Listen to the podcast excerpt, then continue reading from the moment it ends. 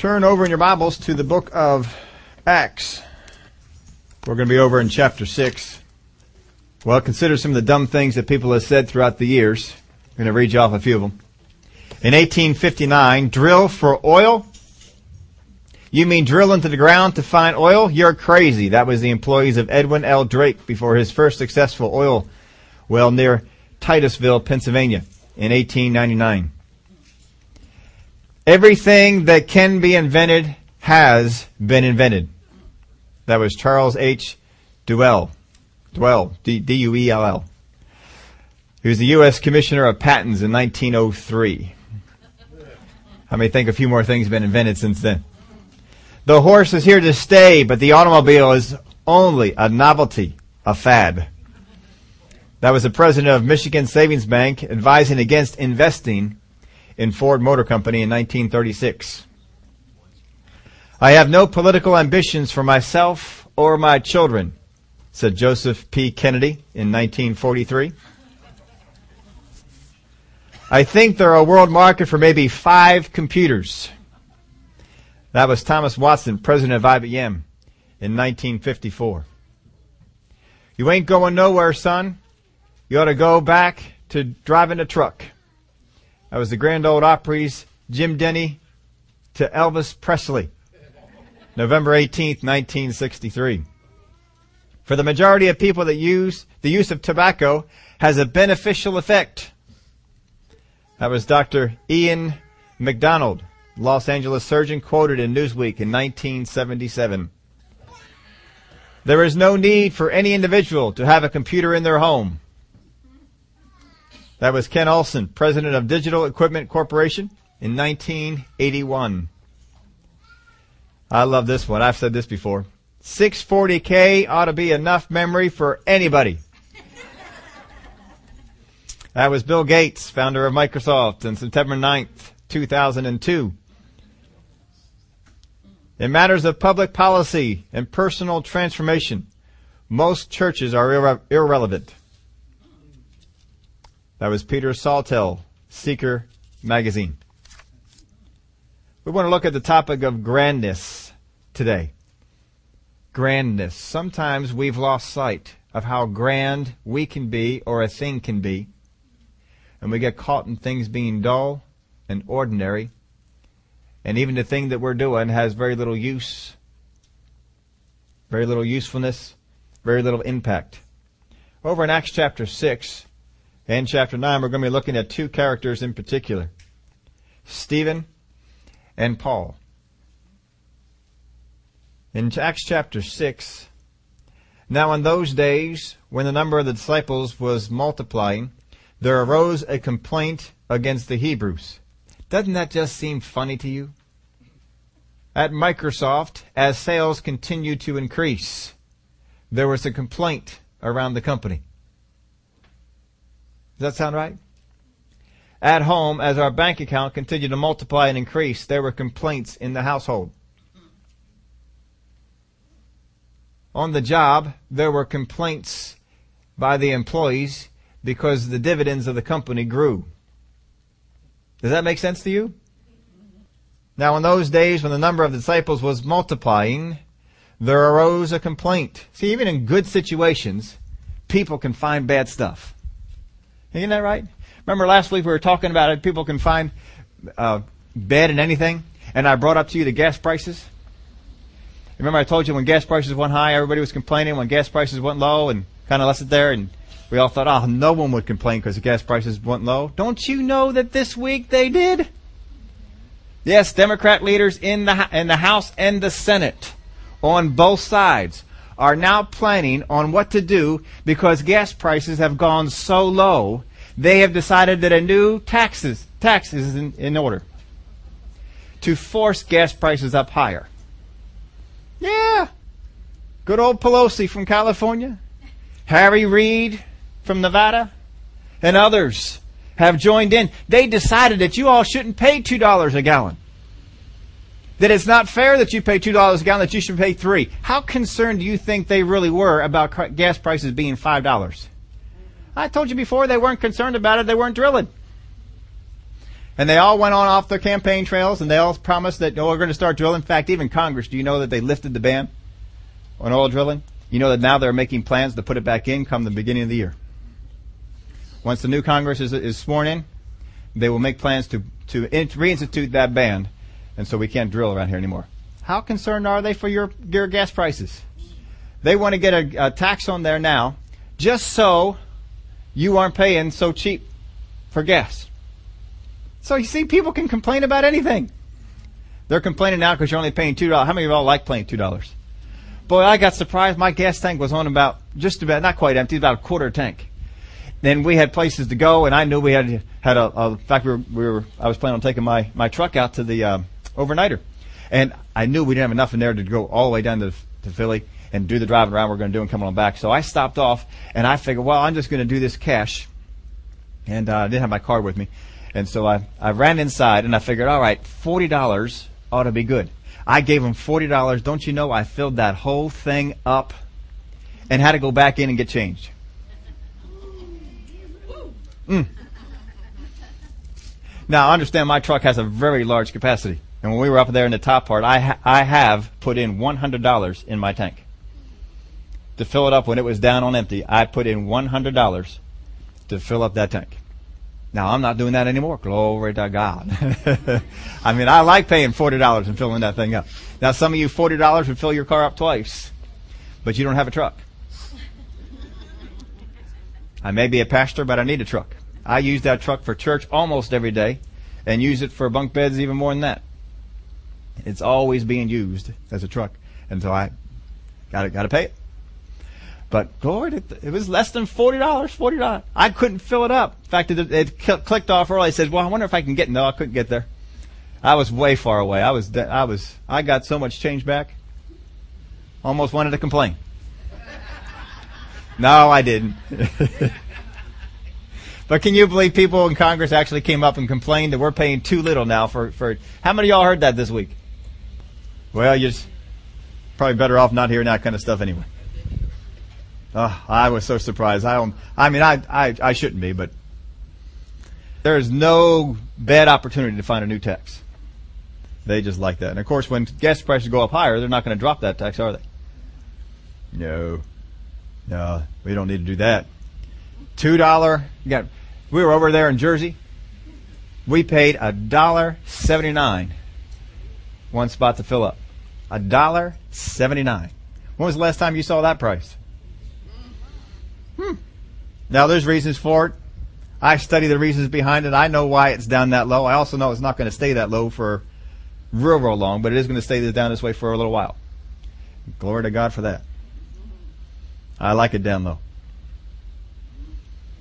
But here they have a problem. The church is multiplying, and people complained. How many people can complain if the church isn't multiplying? They complain if the church is multiplying. They complain. They'll find something, and in this in this growth, they found out that certain things weren't getting done, so they complained about it.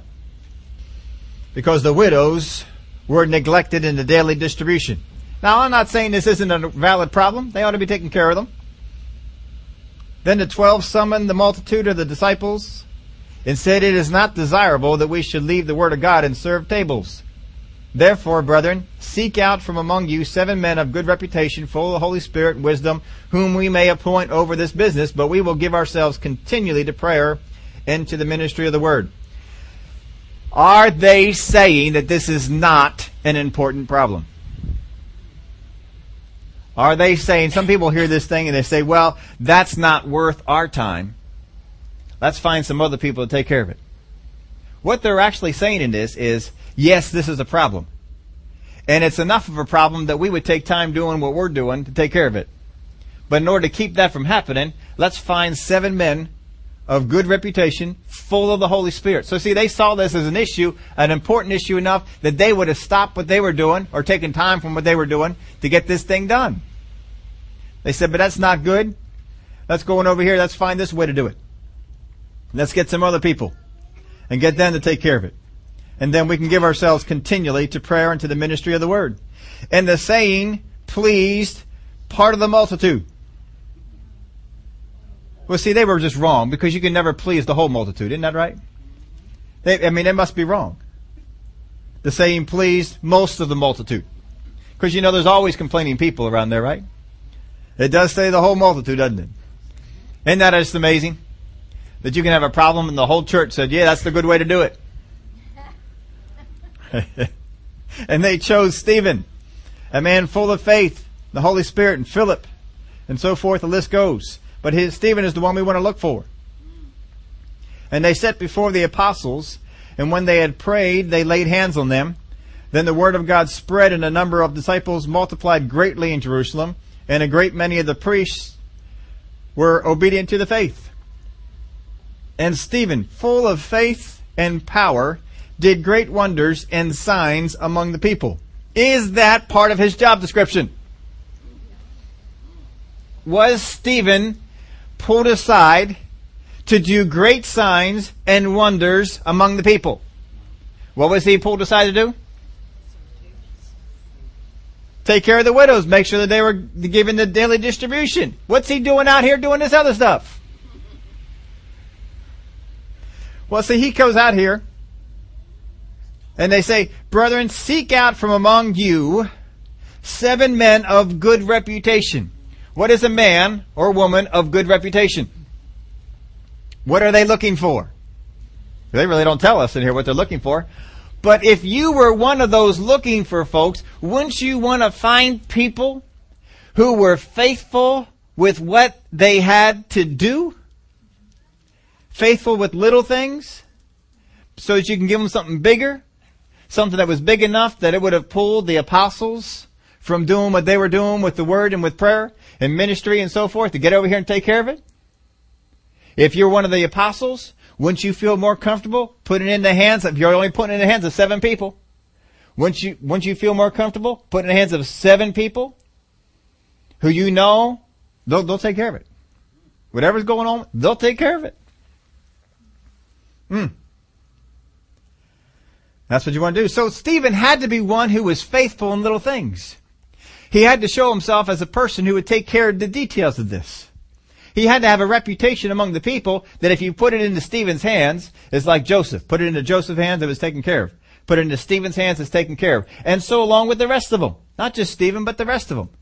But Stephen rose up and he not only was doing that, but he was so full of the Holy Spirit, every time he found something to do, he just, he'd lay hands on this person, he'd pray over this person, they didn't commission him to do it. He just found people who were sick, prayed over them, miracles happened. Found blind people, prayed over them, miracles happened. It said, Stephen, full of faith and power, did great wonders and signs among the people. And the apostles rebuked him. Oh, that's not in yours? Must have a bad translation. No, they didn't, they didn't mess with that. They going out there and do it. Are you getting done the thing we need to do? They were. He was. Things were going on. So Stephen was out there doing this, this stuff. But Stephen had to first off be a person who got things done. He had to be faithful with the little things. If you are not faithful with the little things, who will trust to you the true riches? That's what Jesus told us. Now over in Ecclesiastes chapter 9 verse 10, this is so important, I wanted you to see this. Whatever your hand finds to do, do it with your might. Put your all into it. Don't just do it halfway. Get in there and put your all into it. Do it all the way. That's something my mom complained about me. Not really complained, but said about me ever since I was little. I'm either all the way in or I'm not interested. There was no middle ground for me growing up. There was no halfway involved. Either I was fully immersed in the thing or I didn't have anything to do with it. And she kept trying to, to work on me and, and to try to get understand that sometimes you gotta be somewhat involved in these things. And, you know, if school, if the particular class didn't grab my attention, I was completely uninvolved. I sat through class. I did whatever homework I absolutely had to do. That's all I did. I didn't go over and above. I didn't do extra. I gave it no thought out of the classroom. Now, none of your kids are here. I can tell you these stories today. They probably don't go back through and download the MP3s and stuff like that. If they do, then just, um, you know, we'll pray that God will just have their thing go fuzzy over this part. but that's how it was. I just, I didn't get all that involved. Quite, quite truthfully, there were no subjects in school that grabbed my attention. All through elementary school, all through junior high school, there was not a subject on the face of this earth that grabbed my attention. I got through with whatever I barely could get through. Now, gym class was different. We played hockey. They had my full attention. And I told you before, ha- hockey, they decided that halfway through that, you know, it's supposed to be either, I think it was supposed to be a 16 week thing or an 8 week thing, whatever it was supposed to be. They cut it in half and made us do square dancing. I mean, I was so bothered. Anything but square dancing. That was, they had no attention for me for square dancing at all. I mean, it's, I'm barely going through the motions. I, hmm. If I could have, I would have had a petition around. But hockey had my attention. Football, stuff like that, that had my attention. But English, what in the world do I need to learn English for? Algebra, what in the world do I need to learn algebra for? And then finally in high school, I got a couple of classes that grabbed my attention. In history, Greek history and Roman history grabbed my attention. Even, I think even in junior high, we did some ancient history and that grabbed my attention some. More so later on. But uh, English never, ever grabbed my attention. Never liked it. Still don't. Just never liked the subject. Didn't like writing papers. Didn't like doing grammar. No interest at all in that. Math didn't really grab me too much until we got into geometry. And I don't know that geometry grabbed my attention a whole lot, but for some reason it came easy to me. And I could get an A on a test and barely work at it. And I don't know why. Just did really well in geometry. And that was the last math course I ever took. Got my senior year, and then I was into science, and science had grabbed my interest. And so my senior year in science, I had no English, I had no math, and I had four sciences. And I had science coming out the ears.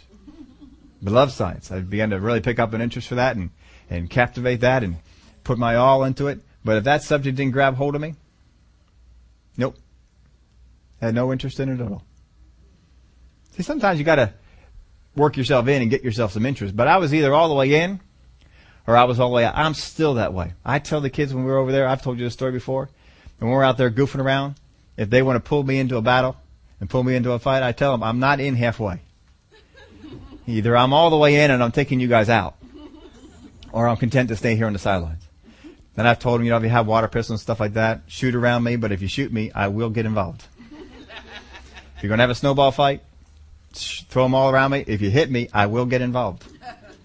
And I warn them. I warn them plenty of times. I even give them a, a break and let them hit me one time. But once I'm in, it's, it's done.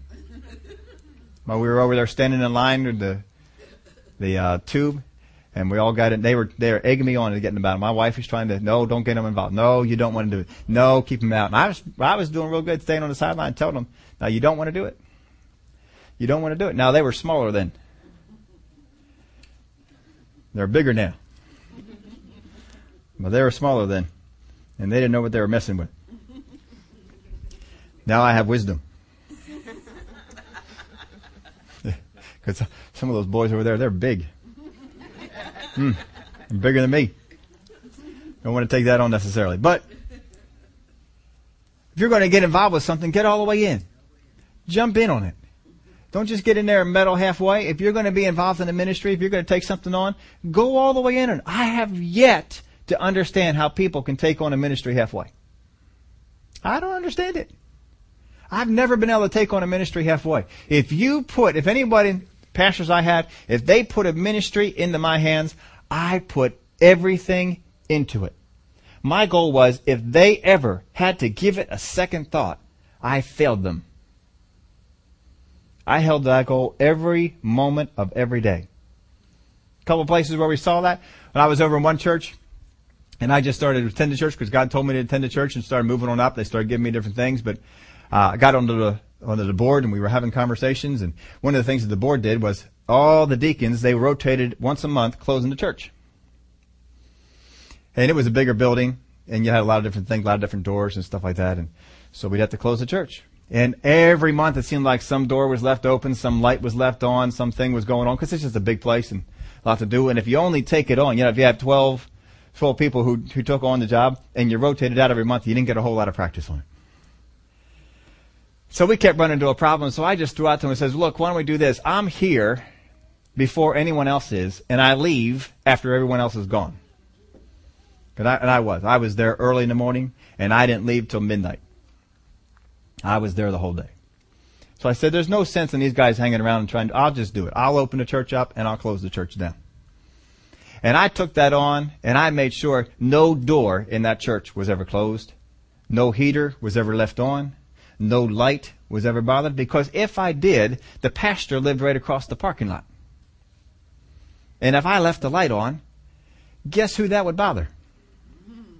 He'd be looking out his porch and seeing there's a light on the church. What do you think he's going to do at 1 a.m. in the morning, 2 a.m. in the morning if he looks across the parking lot and sees there's a light on? He's going to think, well, either that light got left on, but maybe something else didn't get done, and he's going to be putting on his stuff and heading on over. See, that's not a good thing. So I made sure that that wasn't done. Make sure it was got taken care of. They didn't have to think about closing that church. Now we got that around here. Folks take on the closing procedures. We got backups in the closing procedures, and we're just a small building. And I thank God for people who watch over that and get it done, get it taken care of. You need that kind of excellence in things. You want to be able to pick that kind of stuff up. You know, it's nice having Dan back in there. Dan runs that computer better than anyone. Amen. And I can say that even with other people who sit on in because they all know Dan does it best. Now Dan will do little stuff. I love people pick up little stuff to do. Dan will do little stuff on there. And I, most of you don't even notice it. I do. and I love it when he picks up those little things. You know, if a song goes up on the screen and it's wrong, there's a word that's wrong, he'll even do this if there's a capitalization problem. I've seen him do that. He, he will edit it while it's on the screen. He knows how to do it. I know how to do it too, but not too many people are comfortable in doing that. He'll edit it on the screen and then put it back up and I'll say, he just fixed that. Boy, I like that when they, when you see that done. Cause that's a person who takes pride in, their, in what they do. They make sure that it, that it gets done. You know, he's back there running that computer. I have every confidence in the world that everything's going to go on. That needs to, needs to happen with that. He, he took that ministry up and he took it up with a passion. And I appreciate when that happens up. Now Rachel, she's picking up some, setting up some things. And, and I've noticed she's picking up on some things that she didn't know before. Like a week or two ago, she noticed that the background was the same from the Sunday before. She changed it. So good for her. Uh, most other people wouldn't have even noticed it, but I knew it was still set to that background when I got in here. It wasn't. I thought, gee, look at that. She changed that on us. Good for her. She got that thing uh, extra done there. But you're going to do a ministry, you got to pick that up. You got to pick it up and and do it. Some of you folks, you have ministries, you haven't picked up this ex, this uh, idea of grandness yet. Now, I've, well, I'll try and step on everybody's toes equally today. I'll try. I may miss some of you. It wasn't intentional. But I'll tell you what, some of you folks who get involved in the worship ministry, I know the songs better than you do. I, that should hurt. I'm not a worshiper. I'm not a professional one. I'm just an amateur. You ought to get in there and learn those words. Get to know every single one of them. You ought to do it. Just because it's an area of excellence. And when you, now I'm not saying all you don't. I don't know who does or who doesn't. But I know we can get some spots on those songs and it seems like everybody forgot the words. Well, dear Lord, if you all as leaders forgot the words, what's going to happen to all the folks out here? And worship just come to a stutter. Don't do that. We told people on the computer too that you got to watch this. That's one of the first things I teach people who do the computer. If you are not on the next slide, by the time they start singing, that's part of the song, all worship stops. Because people are always looking up there for the words. Now, I, they'll say, well, they should know them by now. Sure they should, but they don't. I mean, come on, how long does it take to learn a song? But some of you don't, right? And you're glad when they're going up there. They help you out. But get in there and get some excellence in there. Some of you, some you know, Sunday school teachers, we were having the toddler and stuff going on. Some people were showing up at five of ten, getting into the room to set it up, and then sat down to study what they were going to do that day. How can you have a ministry of excellence when you start studying what you're going to do for the kids right at 10 o'clock? Can't do it? Can't do it. If you're going to be in the nursery, how can you have a nursery of excellence if you don't put any thought or prayer into it until you get in there? People could say, well, I'd be an usher, but pastor wants you here by 9.30. Well, I won't be an usher. He wants you to wear a tie. I don't care if I want you to wear a hat. Don't you sit there and say, well, pastor doesn't need to do that. Did I say you need to wear a tie? You can say yes. you don't see Ray show up here without a tie on. He's going, when he's the, the usher. There's not a day he shows up. He's not being usher. Every day he shows up, he's that. When Bruce is over there and he's an usher, every day he shows up, he's an usher. He comes in with a tie. Jim comes on with a tie. You know why they do that? I don't go up to him every day and say, wear your tie. I told him one time, wear a tie. And they do. You want to be an usher, wear a tie. I don't like ties. Tough. If I want you to wear a tie, you wear a tie. Stop debating this stuff. If I don't want you, the, the people up there on the stage wearing jeans, don't wear them. We don't have anybody up there wearing jeans, do we? no, we don't. All you gals that come on up there, I'll tell you what, you look nice. And that's what we want you to do. You've been, you know, you just come dressed nice. And that's good. I appreciate that. Every time we have that. You have young men next door, and they show up in, in ties. I got on a couple of them today. They weren't wearing it. They said it's because they were baking. I said, real men can bake in a tie. That's what I said to them.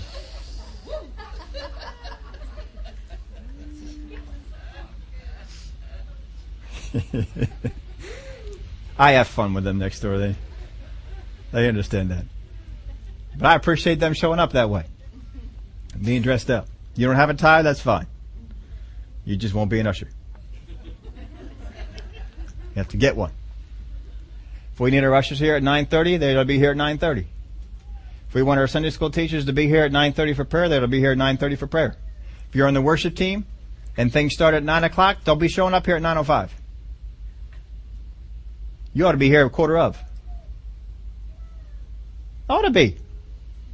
Well, that's early for me. You come on down here when I'm here.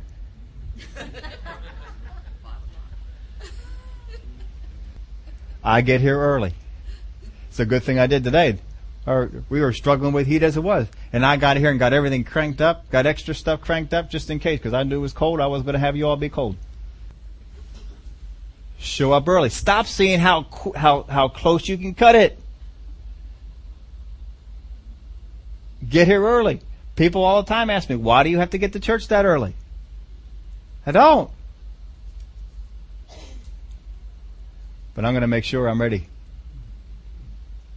I'm going to make sure that whatever it is that we want to, that God wants to do here today, that we get there with it. And that means I get here at three o'clock in the morning. I get here at three o'clock in the morning. Now this weekend was a little tougher because we didn't get any sleep on Friday night. Out there with your kiddies, running around, having fun. Appreciate all the rest of you guys who came on out there and, and did that. But stop being out there debating it. I love a story that uh, Brother Keith Moore told us because he was around traveling with Brother Hagin for a while, and uh, he said, you know, there, there's some spiritual things that would go on, there's some natural things that went on, but he said all of them were just as important if Brother Hagin had to think about it, it was important. And so whatever it was, whether it was natural, whether it was not, if, if he brought it up that it was an issue, it was no longer an issue. He took care of it. He made sure that it was done. And that's what we ought to do. You make, you make sure about that. When I was an assistant pastor at a church, I made sure I ran roughshod. No one got to the pastor with a problem. They didn't get there. They never made it. Because first off, if there was a problem that went on that church, and I can say this with all authority, and you can ask anybody who served on there with me, if there was a problem that went on in that church, and it was a large church, larger church anyway, the problem went on in that morning, it did not escape my attention. There was not a single problem that would happen in that building that I did not know about. And I made sure they never got near him. And if anybody ever tried, They didn't hear it from him. They heard it from me. You will not approach pastor with that on a Sunday morning. And they didn't do it. So we're getting more people who step up and take things over and run stuff. So I don't have to get involved with them on, on Sunday. Keith, been doing a great job. As soon as I give him something and, and him how to do it, I don't hear about that problem anymore. He's been doing a good job with it. Ray takes on a lot of things and they were the usher stuff. Because I'll deal with problems Monday through Saturday, but folks on Sunday morning leave me alone with problems. I don't want to deal with them. Y'all, y'all are in place. Y'all done this long enough. Y'all take care of your own problems. And stop creating problems. How many of you worship team members show up here on Sunday morning and don't have songs? I'm not going to call your name. Stop running over getting copies. Keep your songs. If you're going to be faithful in the big things, you're going to be faithful in what? Little things. You got to be faithful in those things too. Hang on to your stuff. How in the world can you work on music at home when you don't have it when you come in here on Sunday? How are you going for excellence in ministry then? How are you going for grandness? Now, Stephen, Stephen was pulled aside and they said, you know what, we can use this man over here. But he apparently was doing some other stuff. How did he find stuff to do? He just found it. Whatever his hand found to do, he did it. Every church I've ever been in, very few times have they come to me and said, Steve, we want you to do this and take this on. Most times I'd look around, I'd find a need, I'd find a way to take care of that thing, and I'd just work my way into it and get it done. And then generally people liked me to do it because if I took something on, no one else had to think about it. One church I was at, they, uh, uh, I brought up the idea. I had no idea anyone else ever brought up the idea before, but brought up the idea to the board. I says, we need to put a bookstore in here. Christian bookstore where people can come and get stuff.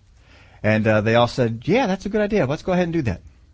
And so they all passed it unanimously and commissioned me to go out there and do the bookstore. I never knew anything about it. Found out later on that the pastor got offended because his wife had asked for the bookstore and he'd brought it up to the board and no one wanted to do it. No one wanted to take it on. And so the pastor asked his son, how come I brought this up and no one would go for it? And Steve over there brings it up and y'all jump in. And his words to him were, he said, well, when you bring it up, we know we all have to do it. When Steve brought it up, we knew he'd do it all. So I want people to think that. You ought to, you ought to get that way. Whatever it is is put in your care. No one ever has to think about it again. Grandness. Whatever it is that I'm going to do, it's going to be grand. If you watch over the visitors that come into this church, no one should ever have to think of a visitor and what's happening with them. Because you will passionately take it on to make sure that every visitor that comes through those gates is greeted and knows exactly where everything is and feels at home and knows the people that are around them. If you're a nursery worker, take it on the nursery. You'll make sure that every baby that comes in there leaves happy. Comes in happy and leaves happy. And you'll find out what needs to be done to get that, get that going. You clean the church, come in here beforehand, straighten up the chairs or whatever it is. You make sure that you do it. And, and folks do. Naz and Sharon come in and do most of that stuff. They come on in. I notice with them, if I mention something to them, it's done. Forever. I mean, it is. It, it, we had a, a, situation, we got this little vacuum. And we use the big vacuum over here because it's more powerful and sucks up more stuff, but underneath the chairs, it's tougher to get the big vacuum, won't fit. So we got this little portable one that, that charges up. But you gotta charge it up every week because it runs down. So uh, it's usually easier for me to run it because I'm I'm here longer, and it takes a good eight twelve hours for the thing to, to charge up. So um, we were having some issues for a while because sometimes they'd put it back in there, or sometimes it, I just couldn't always find it, or sometimes it was where I could find it, but I didn't think of it. And so, in fact, I didn't even think I mentioned it to you guys. I think I mentioned it to Candace one time. Because Candace was here, she was cleaning up. Sometimes she comes along and does that. And I mentioned to Candace, says, tell you what, if you put it right there at that door, and I point it to a spot, that will remind me, because every time I come in here in the morning, I'm over here. And that will remind me. Ever since that day, that thing has always been at the back door. Just because I mentioned it one time. Now see, that's faithfulness. You say something one time and they'll take care of it from there on out. Don't make people have to repeat things to you. That's not faithful. He was a man of good reputation. He was full of the Holy Spirit and wisdom. But Ecclesiastes says, find what, whatever your hand finds to do, do it. Whatever your hand finds to do, do it with all your might. There are some people who can look at a whole lot of work that has to get done. What do you want me to do? Isn't it right? I mean, if you go in and you're going to clean out the basement, and you bring the kids on down, and you're down in the basement, we're going to clean out the basement, and y'all come down and there's stuff everywhere, there's work all, I mean, work just screams at you. And you get on down there in the basement, and they, they look at you and say, what do you want me to do? Isn't that great? Now what's better? When you get people on down there and they just say, alright, I'm gonna dig in and we, we grab hold of this. Whatever your hand finds to do, do it! Whatever it is. But get your hand in there. Get busy finding stuff to do. Stop waiting for other people to find something for you to do. You can find things to do. You can look at things. You know what? This isn't good. What about if we did this? How about this over here? We could do something over here. What about this? And take it on. That's faithfulness. You're learning to be faithful with little things. You're learning to be faithful in, in, in small areas. Well, do that. I put this in my notes. How little is too little for faithfulness to count? Oh, that's just, oh, that's not really important. That's not a big deal. Don't worry about that. That's just a little thing. Who was faithful with what? Little. little. Little. Every, when you are faithful with small details, little things, you are faithful in what? You are faithful in much. See, what the disciples were saying about these guys is they will be faithful. They will take this on and they will be faithful with it while we continue to do what we've been faithful with. We're to be faithful with the word and prayer and ministry. And in order for us to get in there and be faithful, we have to take from being that with this over here, and, and, and so forth. Now get in there and be faithful with it. We had one person, they, they didn't necessarily have anything to do, weren't with us for a real long before they moved away. But uh, they would come out on a Wednesday night. They would come out and just show up early. What do you want me to do? Can I rearrange the chairs? Can I can I run the vacuum? Just asking for stuff. Well, yeah, if you want to, go ahead. run the vacuum. Go ahead. They just looked for stuff, just found things to do. Another, as Brother Keith was relating that story to us, he told us about a church that they were in. They were, um, I guess, there for on ministry. And as they were getting done, there was a young man who was standing up next to, next to the wall, and he was over there near him. And the young man said to him, he said, "Did you happen to use the restroom?" He kind of looked at him funny. He goes, "What? Did did you happen to use the restroom?" Well, yeah, yeah, I, I was in there. How'd it look? Spotless? He goes, That's my job. That's the person who took pride in what they did. In the little things. I tell you what, folks, be faithful in the little things. So what if no one else is? If you're up there in the worship team and everyone else has forgotten all the words, but you knew it, be faithful. If nobody else practiced all week long, only you did. Don't go back next week. Well, I'm not going to practice. Nobody else did. You practice like it's just you. If you show up next week, only have one usher. Well, I'm not going to show up the week after that. I mean, nobody else showed up. I don't have to. Don't let your faithfulness depend on other people's faithfulness. Be faithful in what you have to do. The little story we were looking at last week. The people who made a promise, once they made a promise, once they said, I will do that, they were bound to it. How many times have you in this church or other churches or other places you've been have said, I will do that and didn't? That story last week could speak to you. Don't be doing it. If you say, I'm going to get there, I'm going to do that, then you do it till Jesus comes. Won't give it up. Do it until Jesus comes. Nobody else shows up at worship practice at 9 o'clock? Still get there at 10 of. Just, just keep it up. Jim shows up here at 7.30 every morning, just in case there's stuff to do. He doesn't need that all that time, but from 7.30 to 9 o'clock, he doesn't need all that time to copy the CDs and to fold the bulletins, do you, Jim? I think he's done that in about 15, 20 minutes.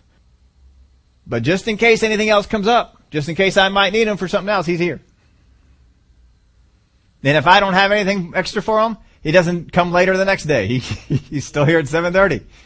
He's been coming here at 7.30 for how long? Except I think a couple weeks ago, Jim, you were here about 7.40. Slipping up a little bit, but you know. it's already made up for, I think today you were here earlier than 7.30. No, he just, he doesn't have a time that he checks in by, but I, I know if something's going on and I have something extra, Jim will be here. And I can give that over to him and he'll do it. It's nice to have that. Because they're, they're folks that are faithful. Let me put it to you this way. Anything that I am mindful of on Sunday morning is something you could be faithful with. Y'all have that? Anything that I am mindful of on Sunday morning, outside of getting ready for the, the outline and the stuff that goes into the service, anything outside of that, you can be faithful with. And don't sit there and say, well, don't come up to me and say, well, what can I do? I want just, just watch for it. Just look out for it. Just look. Just begin to look. Wow. There's somebody doing that. I bet I can do that one. I bet I can take that on. Just start looking. Be creative. Let your mind dream of stuff that you can do on Sunday morning before church. I bet you can come up with some things. Look around. Oh, I'm doing less and less here on Sunday morning outside of just just getting ready. And now don't, I'm not going to ask y'all to come over here at 3.30 in the morning and light up the kerosene heaters and then go home.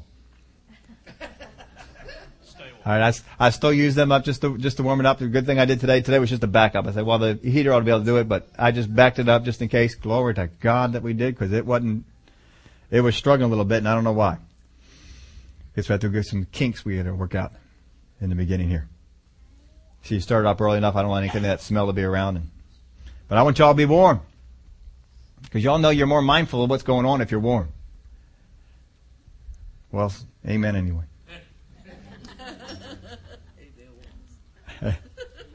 Could the disciples give this up and not be distracted by it if the seven did not have a pattern of faithfulness? They needed to have a pattern of faithfulness. If some are not faithful in their area, can it affect the singleness of purpose in their leaders? See, the disciples are talking about a singleness of purpose. Let us just be mindful of prayer and the Word. My faithfulness follows my vision of how spectacular and necessary my ministry is. How spectacular and necessary do you see your ministry? By ministry, I mean what it is that you do. How spectacular and necessary do you see it? If you do not, do not see it as spectacular, you do not see it as necessary, and your faithfulness will follow suit. If Vanessa were to say, well, it's not that important that I be here. I mean, they got guitar and they got another keyboard, I guess. Then she, her, her, her faithfulness could slack on that, couldn't it? If Kevin could say, well, they're not really using a guitar the way I think they ought to be using a guitar. If Jim says, well, I'm the only guy voice up here. Can't be that important. As spectacular and necessary as you see your ministry, it's how faithful you will be with it. Now, folks, you can see your ministry that you do as spectacular and necessary as you want to. And you can elevate any ministry to a level of grandness. Any ministry. I don't care what you do. Changed in poopy diapers can be elevated to a level of grandness if you apply yourself right. Running the computer and putting words up on the screen can be elevated to a level of grandness if you do it right. Being an usher A greeter can be elevated to a place of grandness if you have the right attitude. Whatever you do can be elevated to a place of grandness, greatness, necessity. You see, it's not about how other people look at what you do. It's about how you look at what you do. And you can change that. You can't change how other people look at it, but you can change how you look at it. How grand is it to you? Put this in your outline. When I view my ministry as ordinary, my faithfulness wanes. Stop viewing your ministry as ordinary. It's only ordinary because you see it that way. Because whatever it is that you do, folks, can be elevated to a place of grandness, greatness, spectacular in nature. You can come in and be the best parking lot cleanup crew ever seen in the face of the earth. You could do that. Because it's a big parking lot. Bruce is able to get on out there. He's got a lot of other duties he does. He gets on out there and is able to handle the, the, some part. But I'll tell you what, some of you could get out there and say, you know what, I'm going to take that on. And you come in, I'll think you could spend a half hour in that parking lot cleaning up. What do you think, Bruce? Yeah. Well, that's not so important. I've told you before, if, if I know Bruce isn't coming, I'm out there hitting it. How important is it then? What do you think if you're a visitor and you get out, step out of your car into a pile of trash? How'd that do for you? What was your first impression here of the church? Yeah, you got a pile of cigarettes over in the corner. Yeah. How great, do you see? Whose duty is it to maintain the vision of grandness? Whose duty is it? That is yours. Stop pulling it off on someone else. If you do not view your ministry as grand, phenomenal, spectacular in nature, it is your fault. You've allowed it to get that way. You haven't made it a point of prayer to seek after God as to what can I do in what I have taken on as ministry? What can I do with that? How can I take that on and make that special? How can I be the best visitor greeter the world has ever seen? You see, if you're going to be a spectacular, let's just take that one. If you're going to be a spectacular person greeting the visitors, then what you'll do is you start reading magazines about how other people greeted their visitors. And you'll go online and find out, is there any information I can find out online as to how to be and run the best visitor greeter ministry in the world? And you know what? There's this, we don't do that. I'll bet we could do that here. I'll bet we could bring that in. You're an usher. How can I be a better usher? What is it that an usher does in other churches? How can I turn that up? How can we make taking up offering even better?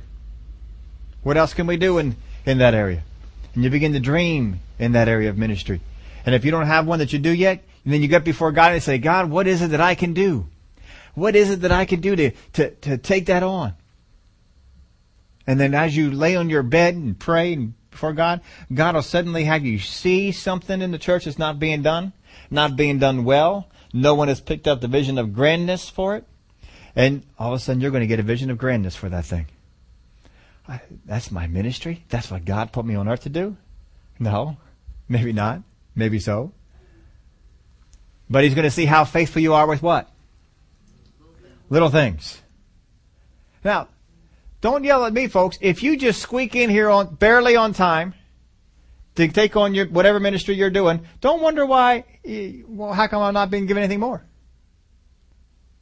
I heard that ouch all the way up here. You see, I can pick up grandness in some areas, but there's some areas I still have an ordinary vision for. And I get on myself for it. I gotta get out of being ordinary in that area. Tired of being ordinary over there. I want to become grand in this area. How can I become grand in that area? Now don't raise your hand. Use your inside hand. But how many of you are involved in a ministry, involved in something that you do, and have never read anything outside to find out how you can do that better? Are you kidding me? I mean, I can read up about how to. Sure, you can. Sure, you can. Whatever it is that you do. You can read up on the thing. You can find out how to do it. You can find out how to do it better. Study up on it. What do other ushers do? What do other worship team members do? What do other sound people do and computer people do and Sunday school teachers do and who I left out? We'll make sure we get them all. Whatever it is that you do, read up on it. Be faithful in the little things. No one here has held you back in any area of ministry. And stop telling yourself that. The only person who has held yourself back is because you have refused to be faithful with the little things. I will, I am not the kind of pastor who demands you to be faithful in little things. I expect it. But I don't demand it. I do expect it. I expect it out of myself. I can demand it out of myself. But I don't demand it out of you. But I never stop expecting it out of any of you.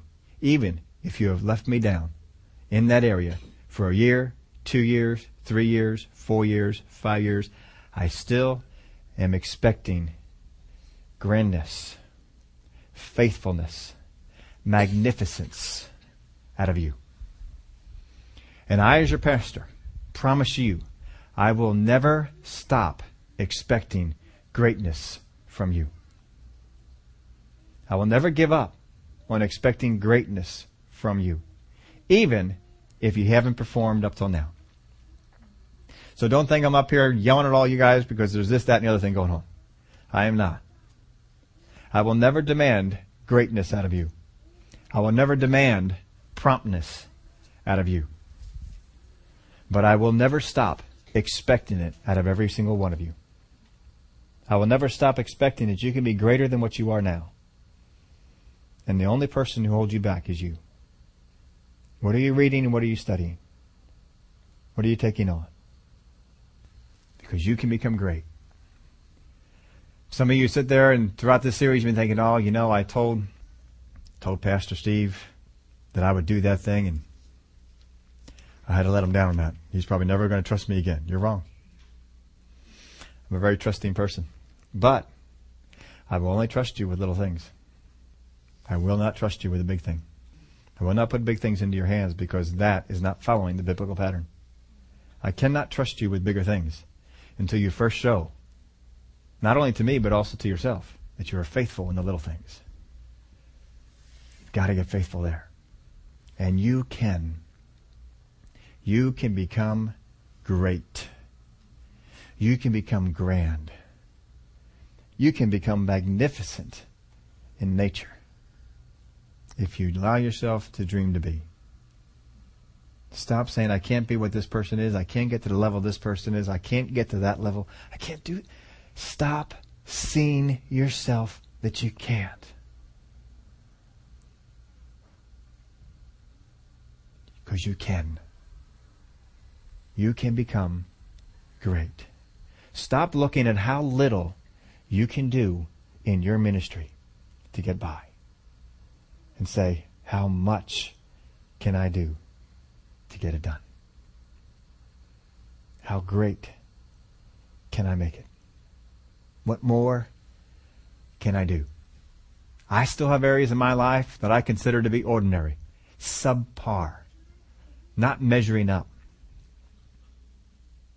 And I look at them and they bother me on a regular basis. So I got to dedicate some aspect of myself, some time for myself to make that better and to get over that. And you can. Just like I can, you can. Let's have a vision of becoming great. Let's see grandness as something that we can attain. Going back over to the computer thing. We have a couple of, we've, we've joked about it, but we have a couple different levels or ways of measuring how good you are at the computer. Isn't that right, Dan? The first level of being good is if you can run the computer to CDs. Because CDs are predictable, you know where they're going. The second level is if you can do the computer with live worship, following our team. Because they're not as predictable. They may repeat some things, they may go back and forth, go over here, and if you can stay with them, then you've, you've hit another level. But the up, ultimate level, the highest level, of telling that you can reach, that you have reached it. And you have become as proficient in this as you, as possible. Is simply by one thing. And Dan can tell you exactly what that is, isn't it? Angel. Angel is the ultimate experience if you are back there and running the computer. And Angel's going to be here next week. That's why I'm so grateful that Dan is also going to be here next week. Isn't that right? Yeah, okay. He's, he is now, right? Angel's going to be here next Sunday leading worship. And Angel's funny. She'll pick 10 songs, do two of them, and pick four others. All while she's up there on stage. And you're all sitting back there saying, what in the world is wrong with Dan? How come he can't follow? And Dan over there, he's going back, back there and getting other stuff. I tell Angel all the time, pick 20 songs. I don't care. Just so we're ready. Pick 30 songs. Do two of them.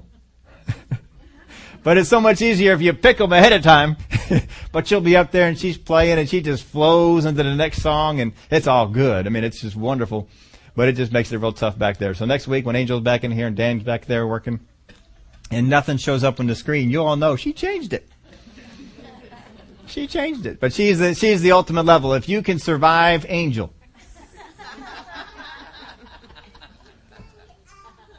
That's that's the tell telling point right there.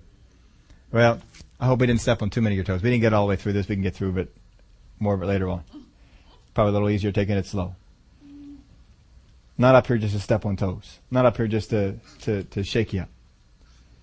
You see, if if I let you go on and be mediocre, then I've allowed you to get a mediocre reward in heaven.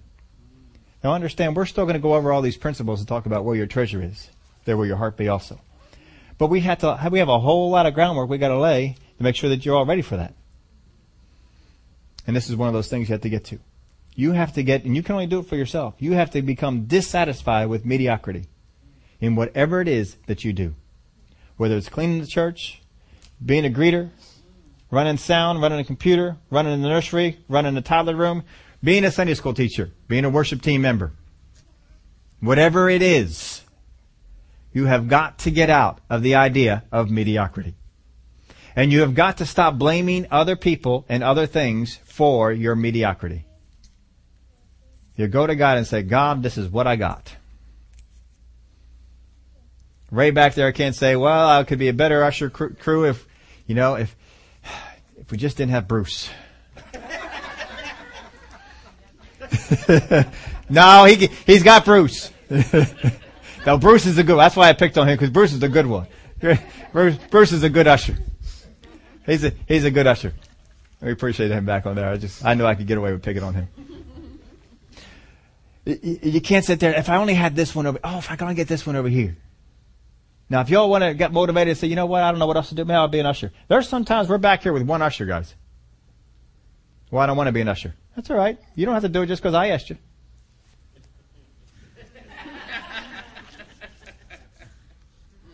Right? Who am I? You don't have to do it just because I asked you. I don't want to wear the tie.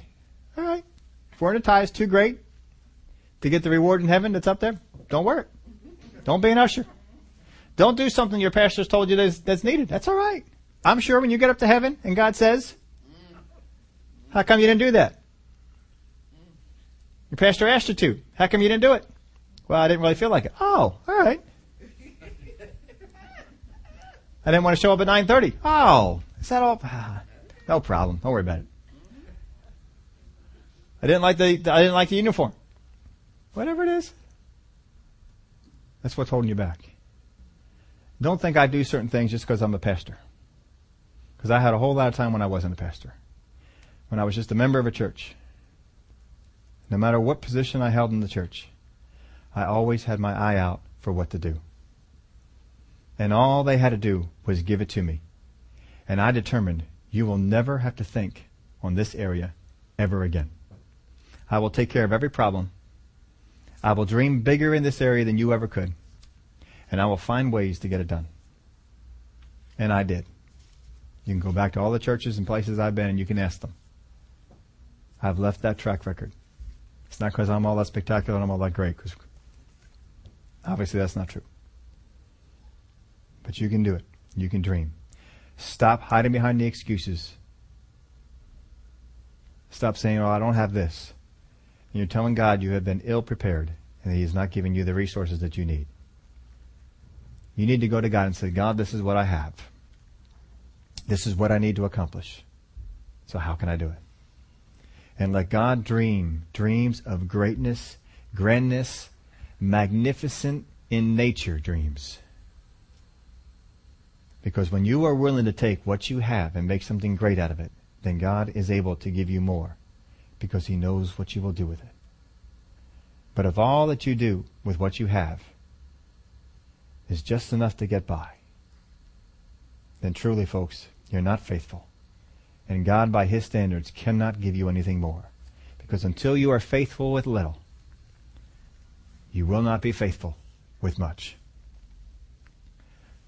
Would y'all stand up with me? Father, we all can take a lesson from being faithful. Every single one of us knows that there's areas where we have left in our life to be ordinary.